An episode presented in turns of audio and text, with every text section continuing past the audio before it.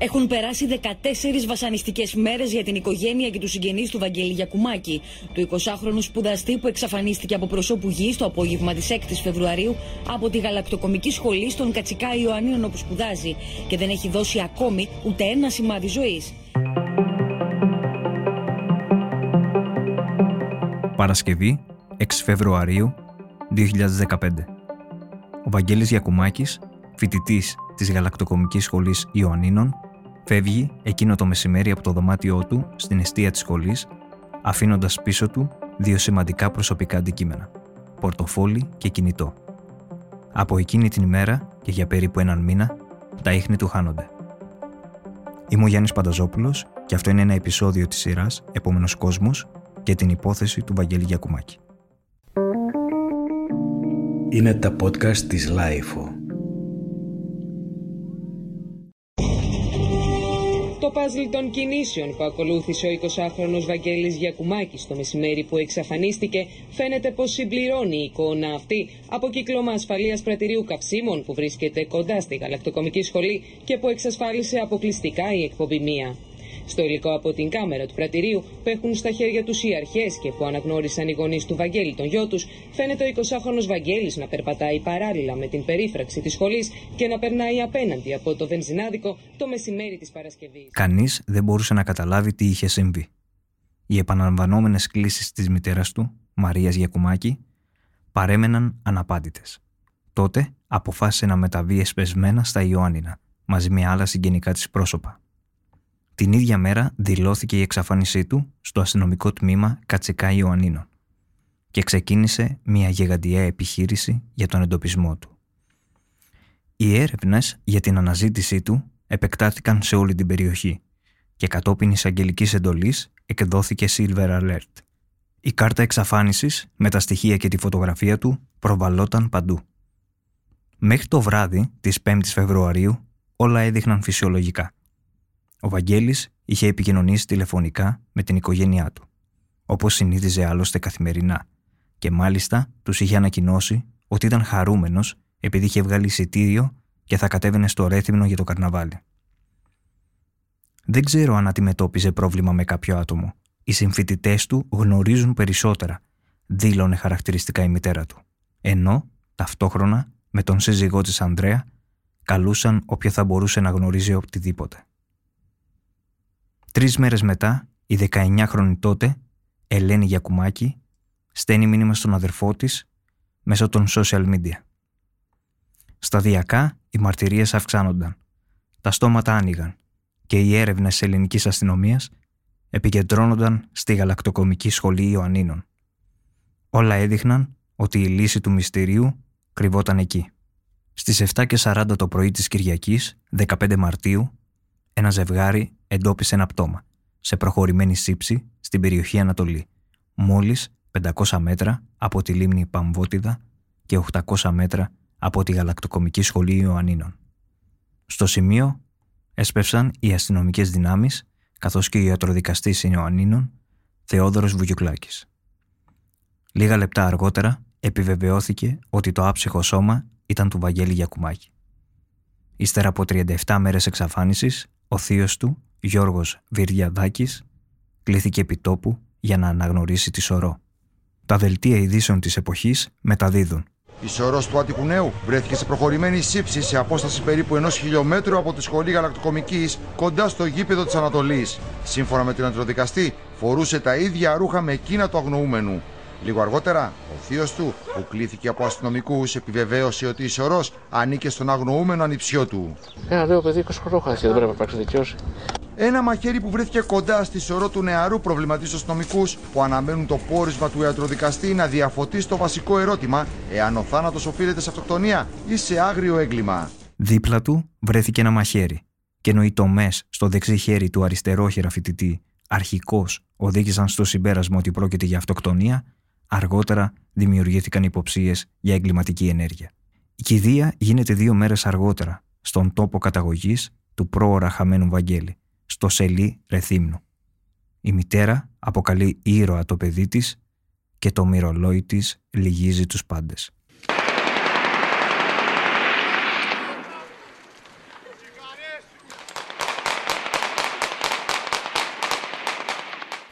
Ράγισαν καρδιές στο σπαρακτικό αντίο για το Βαγγέλη Γιακουμάκη που αναπάβεται από το μεσημέρι στην αγκαλιά της Κρήτης, την ιδιαίτερη πατρίδα της οικογένειάς του. Αγγέλη μου! Γιατί!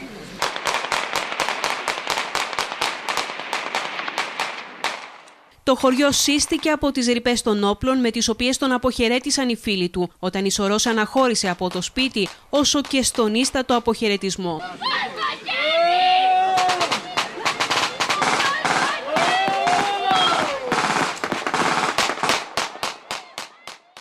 Αυτοκτονία ή δολοφονία. Οι αποκαλύψεις για το bullying εναντίον του ανατρέπουν τα αρχικά δεδομένα ότι πρόκειται για αυτοκτονία. Τον Απρίλιο του 2015 ασκούνται ποινικές διώξεις σε δύο στελέχη της γαλακτοκομικής σχολής, στον πρώην διευθυντή της σχολής και στην υπεύθυνη της αιστείας, με την αιτιολογία της συνεχούς παράβασης των καθηκόντων τους, καθώς και για τους χειρισμούς τους σε σχέση με την υπόθεση Γιακουμάκη. Στις 10 Ιουνίου του 2015, ο εισαγγελέας αποφασίζει να ασκήσει δίωξη για ανθρωποκτονία από πρόθεση, έπειτα από αιτιάσεις της οικογένειας. Τον Ιούνιο του επόμενου έτους παραπέμπεται σε δίκη ο πρώην Υπουργός και Βουλευτής της Νέας Δημοκρατίας, Χρήστος Μαρκογιανάκη, με την κατηγορία της ηθική αυτουργία σε παράβαση καθήκοντος. Ειδικότερα, ο πρώην Υπουργός φέρεται να παρενέβει στη διοίκηση της Γαλακτοκομικής Σχολής Ιωαννίνων, ώστε να αποφύγουν την προσωρινή αποβολή οι κριτικοί φοιτητές που φέρονται να εμπλέκονται στην υπόθεση Γιακουμάκη. Το τριμελές εφετείο πλημελημάτων Ιωαννίνων απάλαξε από τις κατηγορίες τον Χρήστο Μαρκογιανάκη καθώς και την υπεύθυνη της αιστείας, ενώ καταδίκασε τον διευθυντή της γαλακτοκομικής σχολής σε δύο χρόνια φυλάκιση με τριετή αναστολή για παράβαση καθήκοντος. Ο ίδιος άσκησε έφεση κατά της πρωτόδικης απόφασης και το εφετείο Ιωαννίνων αποφάσισε να το επιβληθεί ποινή φυλάκισης έξι μηνών με τριετή αναστολή. Τα μέσα ενημέρωσης αφιερώνουν πλήθος δημοσιευμάτων για την υπόθεση του Βαγγέλη Γιακουμάκη. Η Έλενα Ακρίτα γράφει τότε στην εφημερίδα Τα Νέα. Δεν γίνεται να μένεις σιωπηλός μπροστά στα μαρτύρια που πέρασε ο Βαγγέλης στα χέρια των βασανιστών του. Ένας νέος άνθρωπος έζησε τον πιο σκοτεινό μεσαίωνα στην καρδιά του 21ου αιώνα. Έμι βγουν και όλοι λάδι στο τέλος. Όλοι οι δράστες, ηθικοί αυτούργοι, παθητικοί θεατές, κανένας δεν φταίει. Κανένας δεν ευθύνεται. Κανένας δεν άπλωσε χέρι στο παιδί. Κανένας δεν το πείραξε. Κανένας δεν το κακοποίησε. Τον άνθρωπο jukebox όλα αυτά, που το ρίχνει σκέρματα και σου τραγουδάει. Έρε γέλια. Εκείνη την περίοδο η Έλενα Ακρίτα προσέρχεται στο δικαστήριο για να καταθέσει.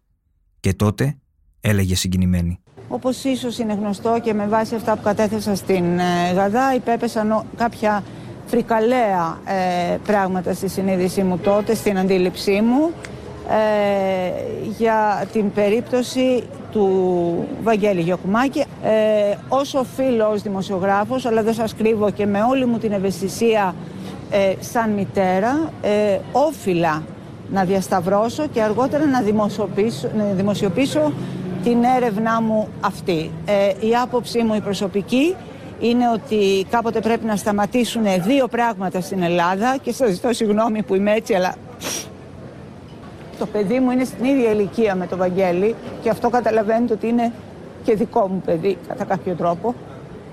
Δύο πράγματα που πρέπει να σταματήσουν είναι να δουλέψουμε όλοι για αυτό το σχολικό εκφοβισμό, για την κακοποίηση, για τον αδύνατο, για αυτόν που χτυπάει το, ο δυνατός στον αδύνατο και για τη σιωπή. Όταν ο Βαγγέλης έλεγε μου κάνουν πλάκα, το έλεγε γιατί φοβόταν να πει την αλήθεια. Αυτό το υπέροχο πλάσμα, αυτό το υπέροχο παιδί. Και βεβαίως και το δεύτερο, η στάση του όποιου βουλευτή που το μόνο που τον ενδιαφέρει είναι η ρουσφετολογία, είναι το ρουσφέτη μάλλον, το, ο κομμα, οι κομματάρχες του, ο νομός του, ε, η, ο παλαιοκομματισμός του και φυσικά όλα αυτά με τη ρομφαία της ασυλίας. Ότι ό,τι και να κάνω εγώ δεν πρόκειται να πάθω τίποτα. Θα απειλώ τους άλλους για τη δικαιοσύνη. Λες και η δικαιοσύνη είναι μια ε, εκδικητική εξουσία και όχι μια δημοκρατική εξουσία, αλλά εγώ δεν μπορώ να πάθω τίποτα. Σύμφωνα με το πολυσέλιδο κατηγορητήριο, ο Βαγγέλης Γιακουμάκης υποβαλόταν σε αλλεπάλληλα ψυχολογικά και σωματικά βασανιστήρια, ευνηδιαστικά και επικίνδυνα κτυπήματα, καψόνια και προσβολές. Του έκλειναν το ζεστό νερό όταν έκανε μπάνιο. τον είχαν κλείσει μέσα σε ντουλάπα και το πετούσαν κέρματα για να τον αναγκάσουν να τραγουδήσει, όπως τα μηχανήματα. Τον ξύρισαν παρά τη θέλησή του. Τον έδαιναν σε καρέκλες. Τον χτυπούσαν στο πρόσωπο, μέσα σε λεωφορείο, κατά την επιστροφή από εκδρομή στη Θεσσαλονίκη. Τον έσπροχναν βία και τον χτυπούσαν ευνηδιαστικά και με σφοδρότητα στον αφιένα και το πρόσωπο. Όπως είπε ο ίδιος στη μητέρα του, τον είχαν χτυπήσει και είχαν βγάλει δύο τάβλες από το κρεβάτι του, ενώ είχε αναφέρει ότι είχε ζητήσει να αλλάξει δωμάτιο. Ο ελεύθερος τύπος δημοσιεύει βίντεο με τα βασανιστήρια που έκαναν στον Βαγγέλη Γιακουμάκη.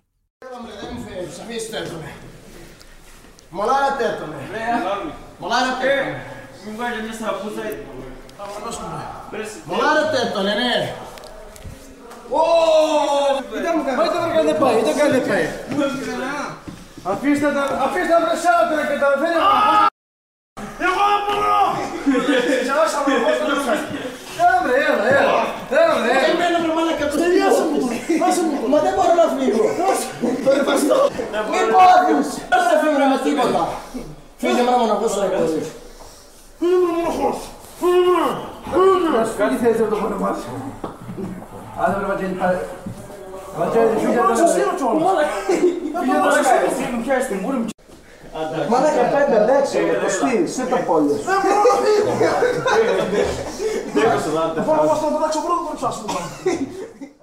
Λίγες μέρες πριν από την έναρξη της δίκης, οι ίδιοι υποστηρίζουν ότι ο Βαγγέλης ήταν φίλος τους και ουδέποτε βιοπράγησαν σε βάρος του, όπως τους αποδίδεται. Ενώ παράλληλα ισχυρίζονται ότι το πραγματικό bullying το έχουν υποστεί οι ίδιοι και οι οικογένειές τους, από τη στιγμή που γνωστοποιήθηκε η ποινική εμπλοκή τους στην υπόθεση. Ας θυμηθούμε τι δήλωναν τότε στην Αγγελική Νικολούλη. Καταρχάς, ε, έχουν ακουστεί διάφορα πράγματα ότι και καλά περάσαμε το παιδί σε τέτοια πράγματα. Ναι. Εμείς προσωπικά τα είχαμε πολύ καλά με το παιδί, δεν είχαμε καμία σχέση. Είσαστε όλοι συμπατριώτες από το Ρέθυμνο ή από, και από Ηράκλειο; Και από Ηράκλειο, και, από, Παλιά. Έχουν ακουστεί διάφορα πράγματα στην τηλεόρασης. Για τον αγώνα μου που κάναμε τι μέρε που κάλυψε το παιδί δεν ακούσαμε. Ναι, θέλω να. Εσείς πήγατε το βράδυ και ψάχνατε όλοι εκεί παντού; Ναι, ναι, τρεις μέρες δεν, δεν κοιμηθήκαμε καθόλου να, να ψάχνουμε για το παιδί. Πού ψάχνατε μέσα στη σχολή. Γιατί δεν ήταν απλά ότι χάδισε. Ε; Χωριστήκατε σε ομάδες δηλαδή και ψάχνατε παντού σε όλους τους χώρους; Δεν ήταν απλά ότι χάθηκε ένα παιδί από το σχολείο. Χάθηκε ένας φίλος μας, ένα δικό μας παιδί.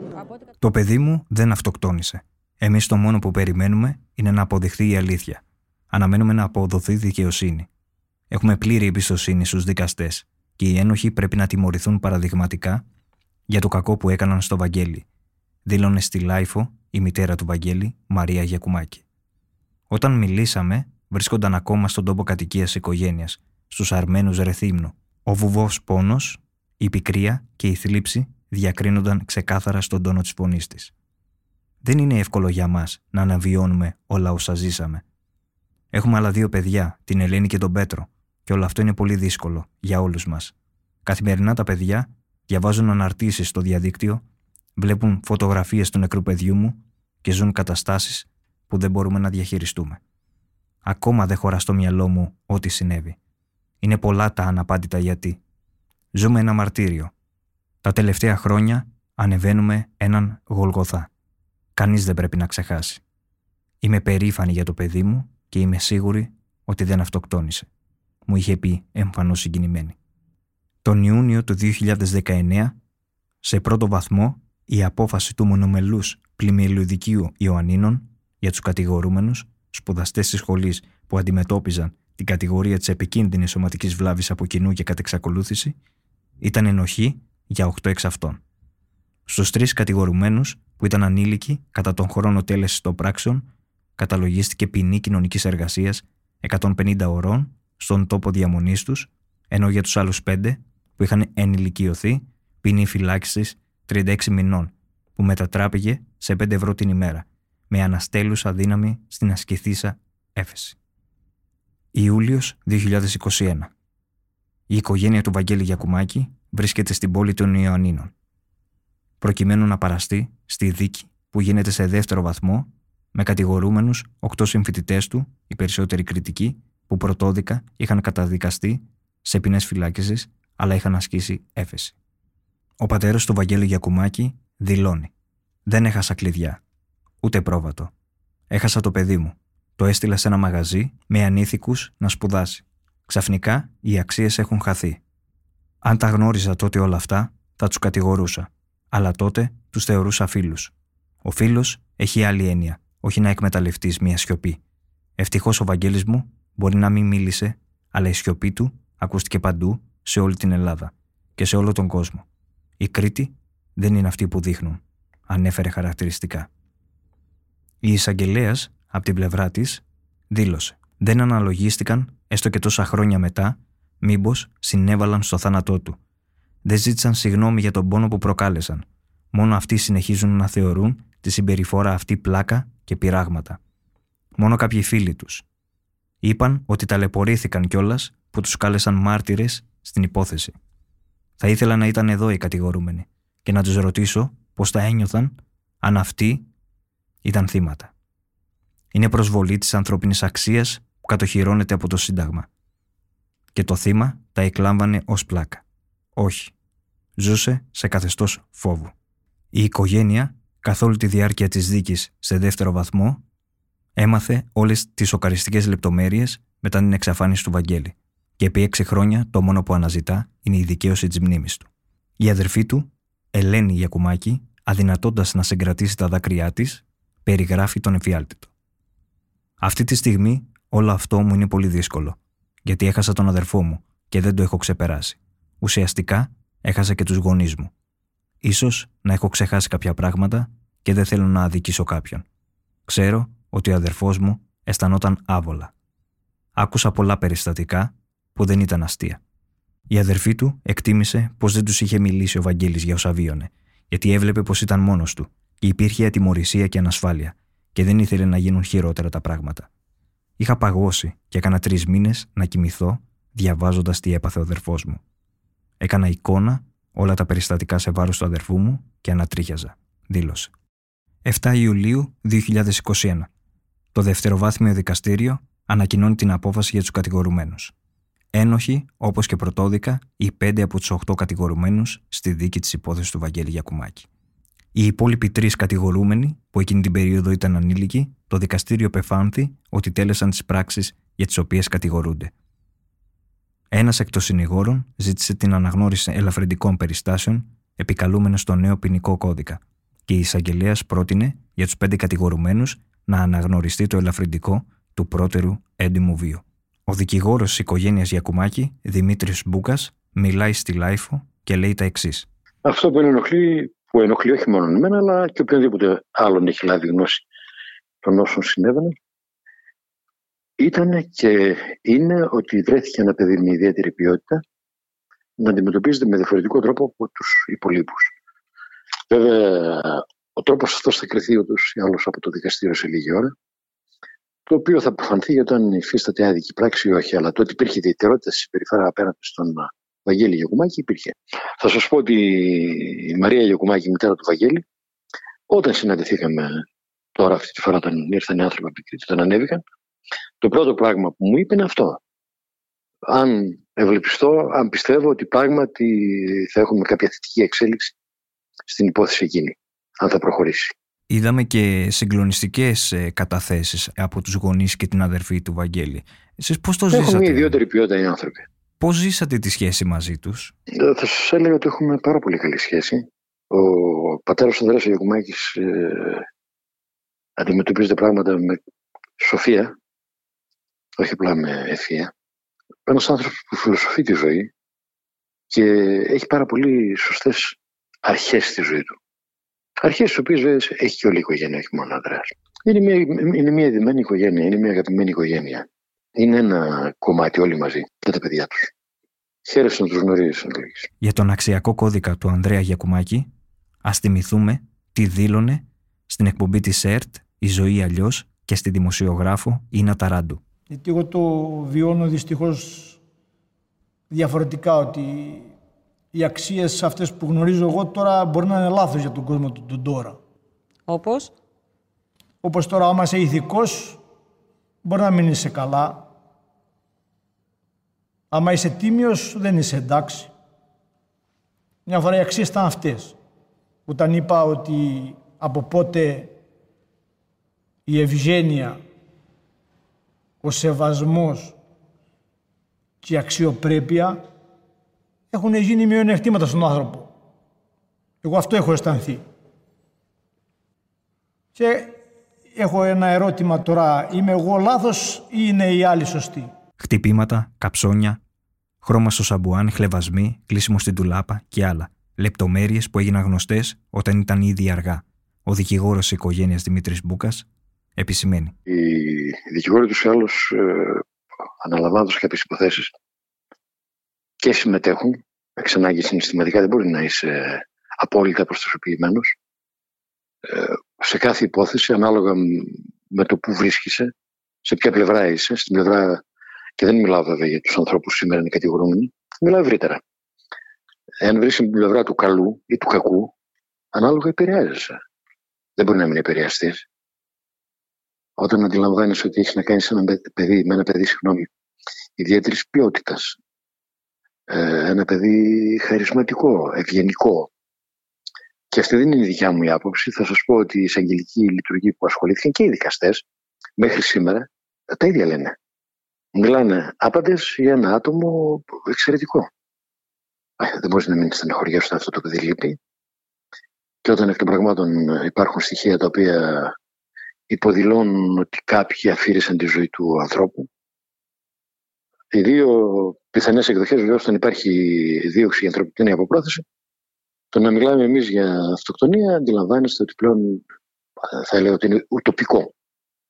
Αλλά ακόμη και για εκείνου που υποστηρίζουν την άποψη αυτή ότι αυτοκτόνησε, έστω και αν δεν γνωρίζουν τα στοιχεία της δικογραφίας εκείνης, ακόμη και έτσι να έχει γίνει, που η οικογένεια επιμένει ότι ο Βαγγέλης δολοφονήθηκε, δεν έχει κανένα λόγο να αυτοκτονήσει.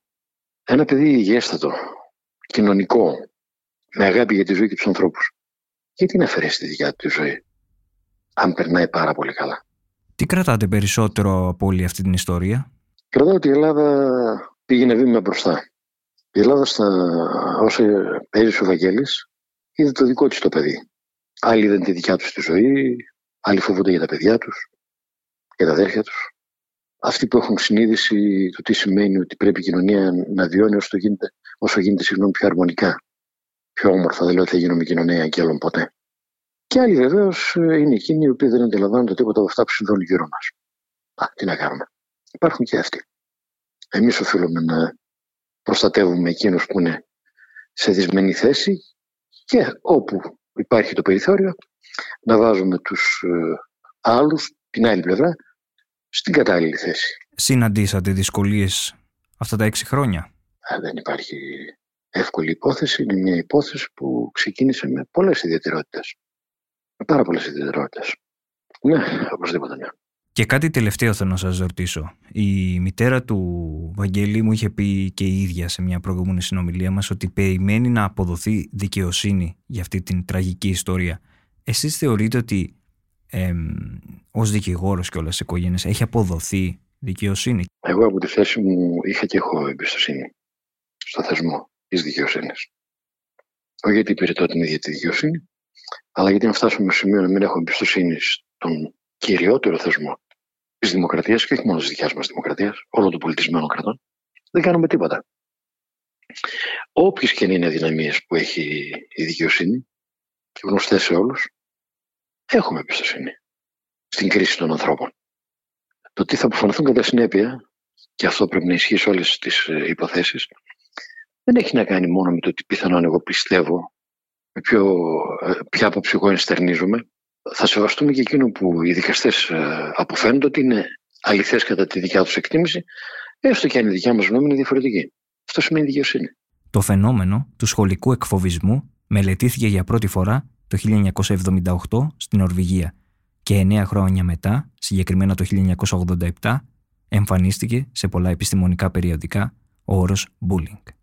Η υπόθεση του Βαγγέλη Γιακουμάκη συγκλόνισε την ελληνική κοινωνία ως ακραία μορφή σχολικής βίας και εκφοβισμού που είχε οδυνηρό αποτέλεσμα τον θάνατό του, αναφέρει στη LiFO η ομότιμη καθηγήτρια κοινωνιολογίας της εκπαίδευσης του Πανεπιστημίου Ιωαννίνων, Ελένη Σιάνου, και συμπληρώνει. παρότι έχει παρέλθει σχεδόν μια εξαετία, η υπόθεση του Βαγγέλη Γιακουμάκη είναι μια υπόθεση η οποία επανήρθε τώρα στην επικαιρότητα λόγω του δικαστηρίου, αλλά συγκρόνησε και εξακολουθεί να συγκλονίζει την ελληνική κοινωνία. Πράγματι και το ερώτημα, το εύλογο που θα μπορούσε να θέσει κάποιος είναι γιατί συνέβη αυτό. Αλλά πιστεύω ότι και η απάντηση είναι σε μεγάλο βαθμό προφανής αν λάβουμε υπόψη και κάποια επιστημονικά δεδομένα. Ε, θα έλεγα λοιπόν ότι η περίπτωση αυτή εντάσσεται στο ευρύτερο πλαίσιο των φαινομένων της σχολικής βίας και του εκφοβισμού και αυτό που παρουσιάζει και έκανε πιστεύω μεγάλη εντύπωση στην ελληνική κοινωνία είναι ότι εκδηλώθηκε με μια ακραία μορφή και είχε ένα οδυνηρό αποτέλεσμα. Το πρόωρο και άδικο θα λέγαμε θάνατο ενός καταγενική ομολογία, τουλάχιστον από αυτά που διαβάζουμε, ευγενούς και ήσυχου νέου, ο οποίος πήγε να κάνει τις σπουδές του στη συγκεκριμένη σχολή. Αυτό το λέω γιατί συχνά, όπως γνωρίζουμε όλοι, συμπεριφορές βίας που δείχνουν έλλειψη σεβασμού ή αλληλεγγύης, που είναι εκφοβιστικές, δεν απασχολούν την πλειοψηφία, σχεδόν θα λέγαμε ότι είναι και ανεκτές. Όταν δεν υπάρχουν θύματα, όπως στην προκειμένη περίπτωση, ή επώνυμες καταγγελίες και συνήθως ε, υπάρχει μια προσπάθεια να αποσιοποιηθούν και να συγκαλυφθούν για πολλούς λόγους που πολύ συχνά ε, συζητούνται. Άλλωστε, ε, τα φαινόμενα αυτά της σχολικής βίας και του εκφοβισμού, του bullying όπως λέγεται σήμερα, είναι φαινόμενα διαχρονικά και εμφανίζονται σε όλες τις χώρες. Μάλιστα στη Δυτική Ευρώπη και στην Αμερική αποτελούν ε, αντικείμενο επιστημονικής συζήτησης και έρευνας ε, εδώ και πάρα πολλά χρόνια και έχουν διαμορφωθεί ειδικές δομές αντιμετώπισης τους. Απλώς στην Ελλάδα είναι πολύ πιο πρόσφατες οι έρευνες και δείχνουν ότι υπάρχει ένα πρόβλημα και εδώ αντίστοιχο, αν και για κάποιες έρευνες σε μικρότερη έκταση, παρατηρούνται όμως από τις τελευταίες, τις πιο πρόσφατες έρευνες κάποιες τάσεις όξυνσης του φαινομένου. Δηλαδή στην ουσία υπάρχει ένα σοβαρό πρόβλημα και στην Ελλάδα έτσι που τώρα αποκαλύπτεται από τα ερευνητικά δεδομένα. Και βέβαια το κρίσιμο θέμα είναι πώς μπορεί το φαινόμενο αυτό να αντιμετωπιστεί γιατί έχει τόσο οδυνηρές συνέπειες όπως στη συγκεκριμένη περίπτωση που αναφέραμε προηγουμένως. Μία καταστατική αρχή, θα λέγαμε ένας νόμος στην επιστήμη είναι ότι όταν κανείς θέλει να αντιμετωπίσει ένα πρόβλημα πρέπει να αναζητήσει τα αίτια. Θέλετε να μας πείτε ποια είναι αυτά τα αίτια και πώς μπορεί να αντιμετωπιστεί αυτό το φαινόμενο; Θα σας πω δύο λόγια, προφανώς επιγραμματικά. Όλες οι έρευνες λοιπόν διεθνώς δείχνουν ότι τα φαινόμενα αυτά εκδηλώνται με, με πάρα πολλές μορφές. Λεκτική βία, συναισθηματική, σωματική κτλ. Και ότι τα αίτια, τα βαθύτερα στα οποία οφείλονται είναι πολυσύνθετα. Δηλαδή θα χρειαζόταν πάρα πολύς χρόνος για να γίνει μια τέτοια ανάλυση. Πάντως, έχουν σχέση με το ιστορικό πλαίσιο, με οικονομικούς, κοινωνικούς και πολιτισμικούς παράγοντες, με τον τρόπο που είναι δομημένες οι κοινωνικές σχέσεις, οι σχέσεις εντός της οικογένειας, εντός των τοπικών κοινωνιών και των ευρύτερων κοινωνιών και οι σχέσεις ακόμη του σχολείου, που πολλές φορές, χωρίς βέβαια το σχολείο να μπορεί να κάνει κάτι, ενσωματώνει κάποιες βίες συμπεριφορές και αυτές αναπαράγονται.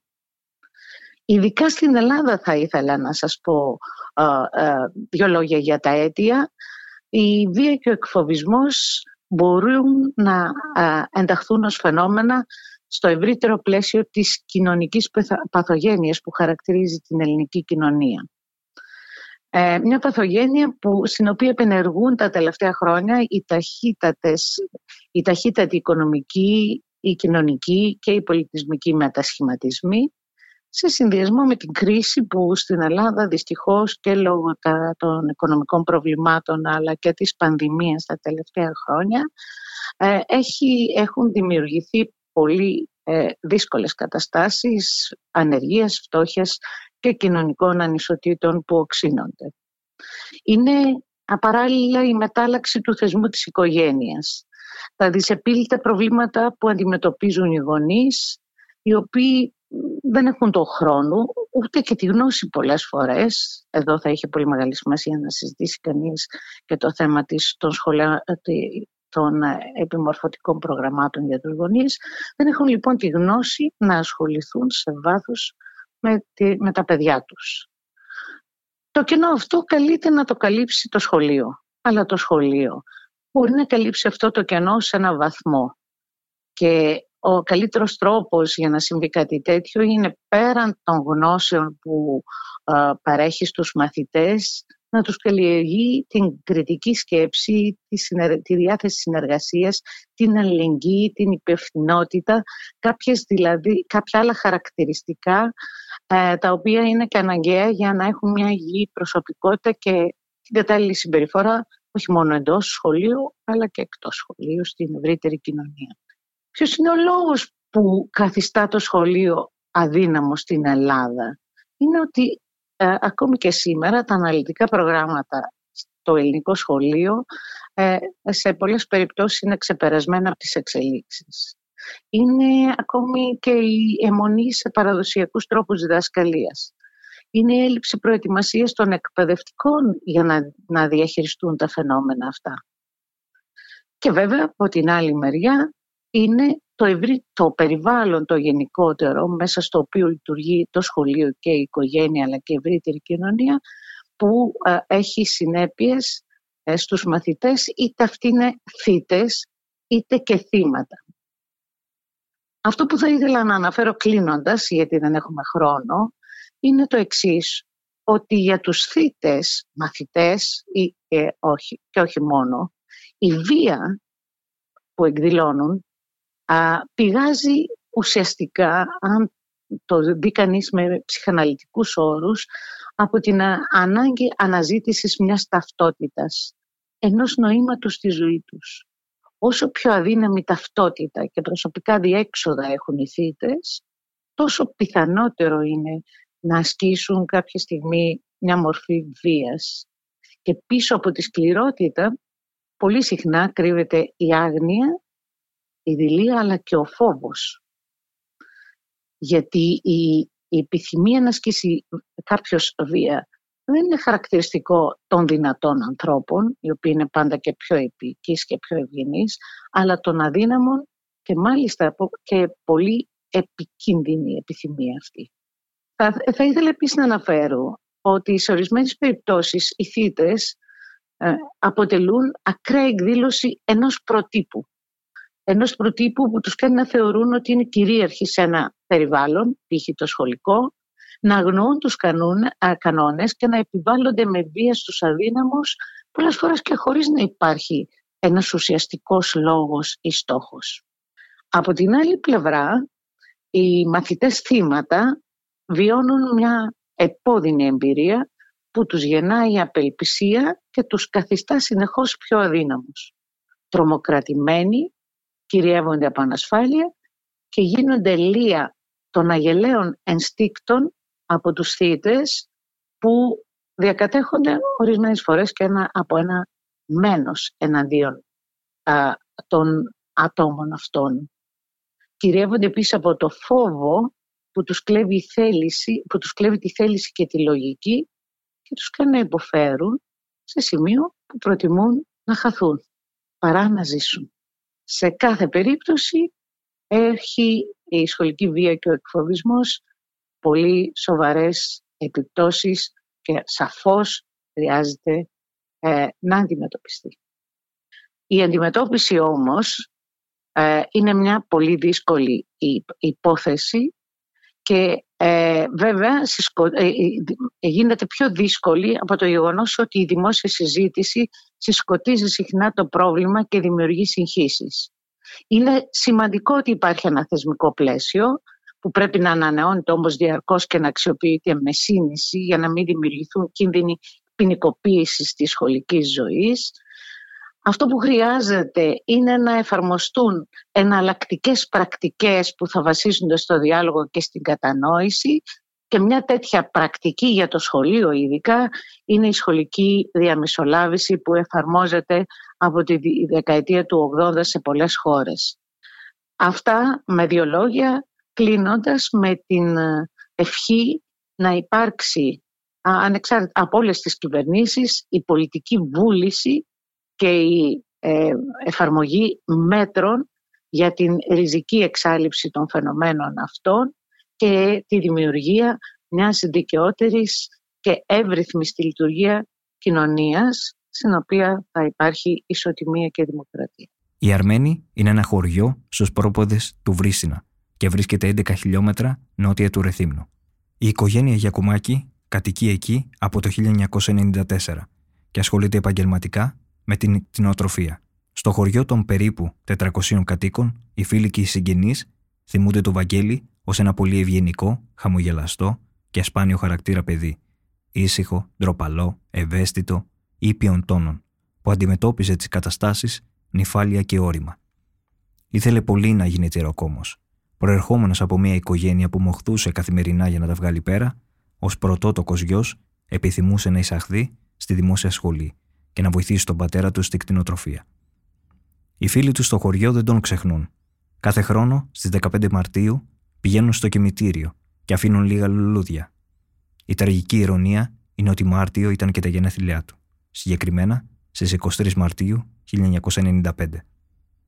Οι ίδιοι δεν σταματούν να πιστεύουν ότι ο Βαγγέλης σκοτώθηκε από την κανονικότητα. Η οικογένεια του Βαγγέλη Γιακουμάκη, τιμώντας τη μνήμη του αδικοχαμένου παιδιού τους, αποφάσισε να χτίσει μια εκκλησία. Ο ναός του Αγίου Ευαγγέλου οικοδομήθηκε στο σελί Ρεθύμνου, γι' αυτό το λόγο στον προάβλιο χώρο του σπιτιού τους. Η τελευταία του εικόνα είναι μέσω της κάμερας ενός πρατηρίου καυσίμων. Την ημέρα που εξαφανίστηκε, φορούσε σκούρο μπλε τζιν παντελόνι, μαύρα αθλητικά παπούτσια, φούτερ, σκούρα μπλε ζακέτα με κοκούλα και στάμπα Ιτάλια. Ένα χωράφι γεμάτο λάσπες, μόλις λίγα μέτρα από έναν χωμάτινο δρόμο που οδηγεί στη λίμνη Παμβότιδα, είναι ο τόπος όπου έμελε να αφήσει την τελευταία του πνοή. Σήμερα θα ήταν 26 ετών. Όμως δεν κατάφερε να κάνει τα όνειρά του πραγματικότητα και το χαμόγελό του έσβησε πολύ νωρίς. Έπεσε θύμα της ασυγκράτητης βίας, της σιωπής, του χαβαλέ και της μαγιάς.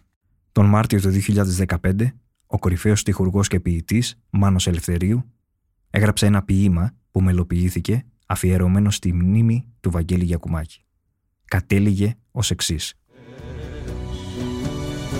Αθώη πόλη σε μια χώρα των αθώων Δεν σε γνωρίσαμε να πιούμε ένα καφέ. Δυο-τρεις κουβέντες για τους άθλους των ηρών Για αυτούς που ζουνε αγκαλιά με ένα χαφιέ Λυσούν να σε βρουν τα σκυλιά, λυσούν οι σκύλοι Κι ομερτά στις καφετέριες καντήλι.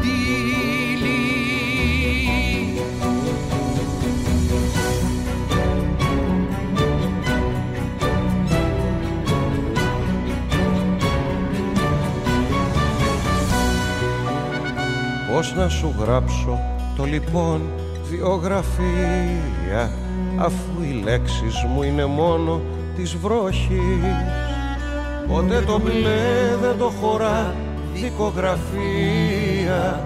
Θυμίζει σύλληψη και εκτέλεση εποχής. Είμαστε άρρωστοι βαριά από νοσταλγία. Μας περιμένουν τα τσιγέλια στα σφαγεία. Είμαστε άρρωστοι βαριά από νοσταλγία. Μας περιμένουν τα τσικέλια στα σφαγεία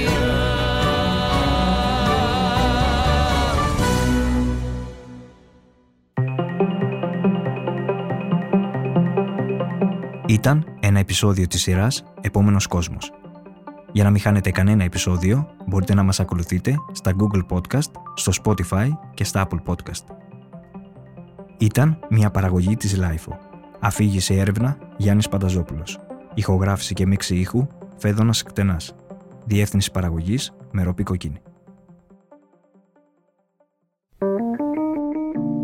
Είναι τα podcast της LIFO.